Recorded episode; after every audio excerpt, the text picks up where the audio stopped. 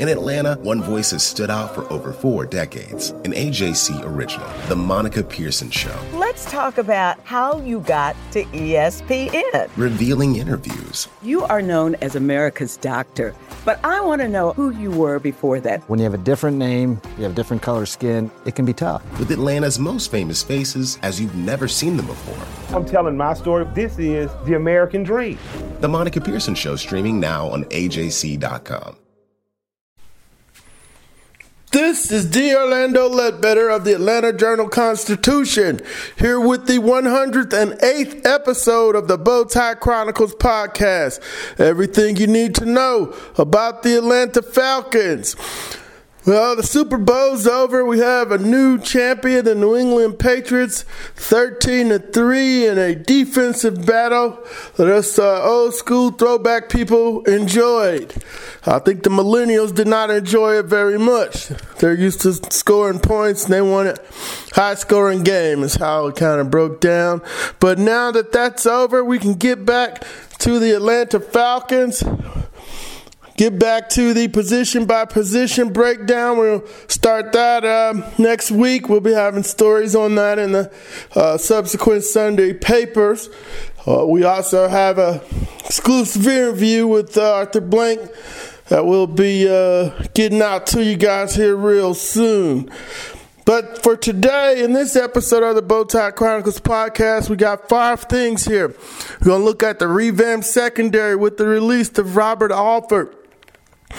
Ryan Schraeder situation, a Vic Beasley redo, the top five salary cap numbers, and our interview with D- Thomas Dimitroff at the Super Bowl that uh, our sports editor Chris Vivlamore uh, partaked in. I had to go to the Rams availability.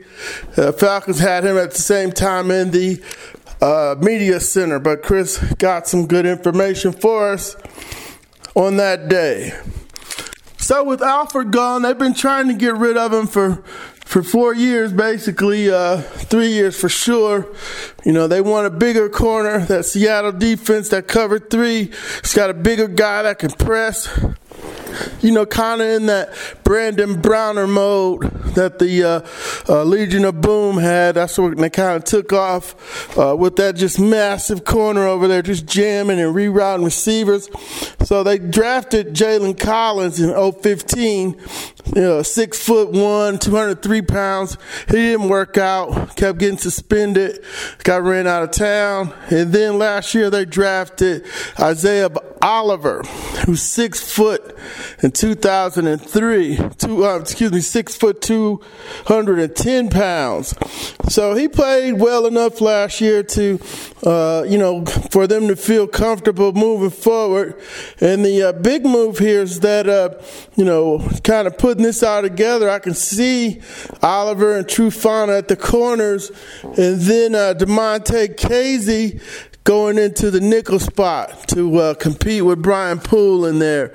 Uh, they definitely need to upgrade that spot and uh, make sure that you know all those receivers are covered. You can never have enough corners, so you know if you got four, you know if Poole's um, you know, can hold off Kazee, then you still got another uh, guy who played pretty good on the back end, but as a smallish 165 pound safety, I, I'm still surprised they got away with that. But he'll be it'll be a better matchup for him on slot receivers at his weight.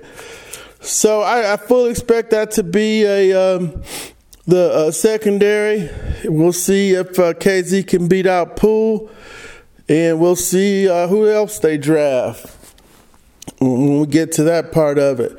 Now, you know, we saw Robert Alford get cut. Ryan Schraeder's, uh, I wouldn't cut Ryan Swayder. I would maybe renegotiate with him or, and, uh, you know, bring him back and see if he can recapture his uh, uh, you know skill level. Something happened last year, or I don't know if he's been the same since the concussion, or he's not as mean since he got the contract. I don't know, but um, if you can put him back together, uh, you know you need lineman help. So if you ready to give up on him, you can do that. If not, you know. Uh, go ahead and uh, you know cut him.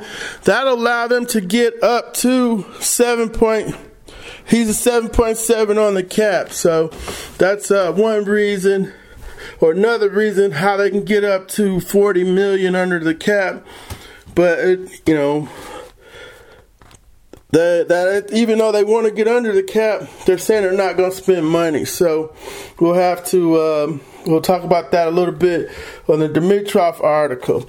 Now they can also redo Beasley's deal, still kind of give him 12 million, but just maybe spread it out over time. I don't think it's uh, you know that hard a deal to do, but that could happen. Let's look at the top five salary cap numbers. Matt Ryan, 22 8.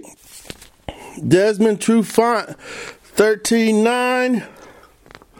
Julio, 13 4 6. Vic Beasley, 12.81 million. Jake Matthews, 11.08 million. Now, um, in the interview at the uh, media center, Dimitroff talked about uh, a whole lot of things with us. Didn't give up really good information, but uh, you know they want to get Julio Jones and Grady Jarrett done. Uh, the coach Quinn's back in the office, and uh, you know still wants to find a clock coach after Flood went to Alabama. So Kyle Flood, the former Rutgers coach, got had some bad stuff going on up there, but uh, uh, he's going to go to Alabama and coach with Nick Saban. Now, one of the things that uh, Dimitroff uh, did give us too there was that hey, free agency, they're not going to be making a lot of bold moves, so that means more like. Um, Brandon Fusco type deals. You know, Brandon, uh, uh, I thought he was doing pretty good till he broke his uh, ankle.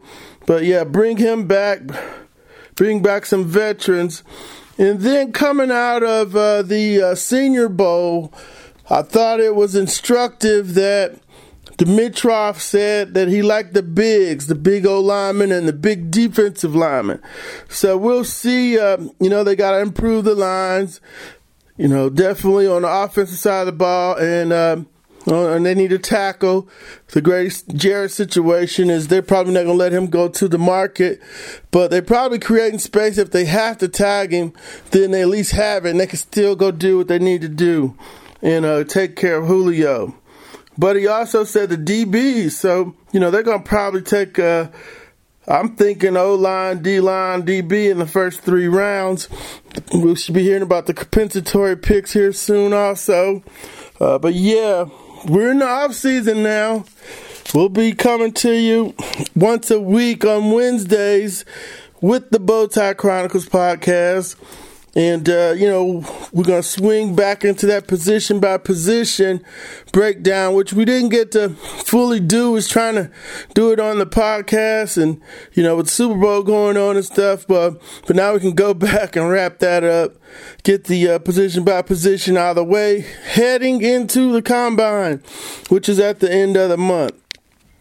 So, uh, with that, just to re- recap here today, the revamped secondary. Do y'all like that revamped secondary? Oliver, he showed some promise last year.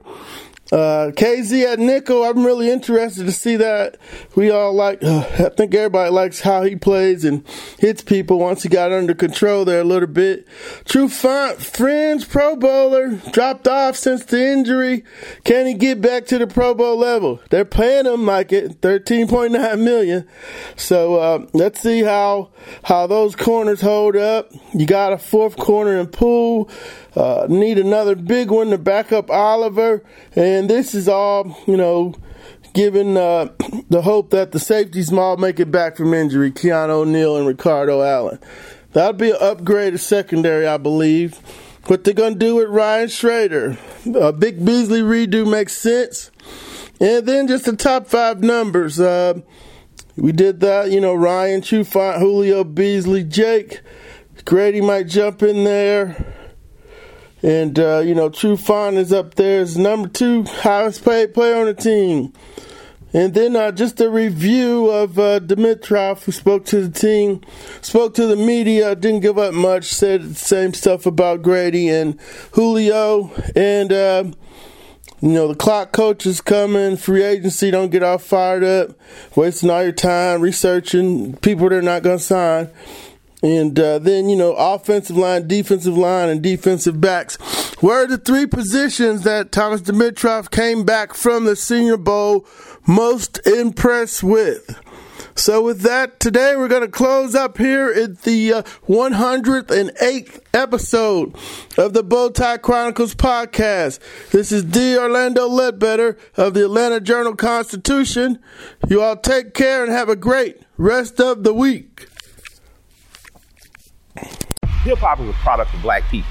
It's a product of black song and celebration. The Atlanta Journal Constitution presents Hip hop's most pulled elements are pulled from the South. a Southern hip hop story. We always go back to that moment of the Source Awards.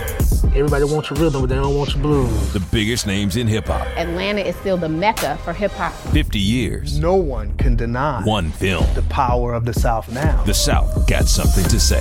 Streaming now at ajc.com slash hip hop. The AJC's trusted veteran political voices, Greg Bluestein, Patricia Murphy, Tia Mitchell, and Bill Nigut, are the essential source for Georgia politics. The Atlanta Journal Constitution's Politically Georgia. Sign up for the newsletter, download the podcast, subscribe to the AJC.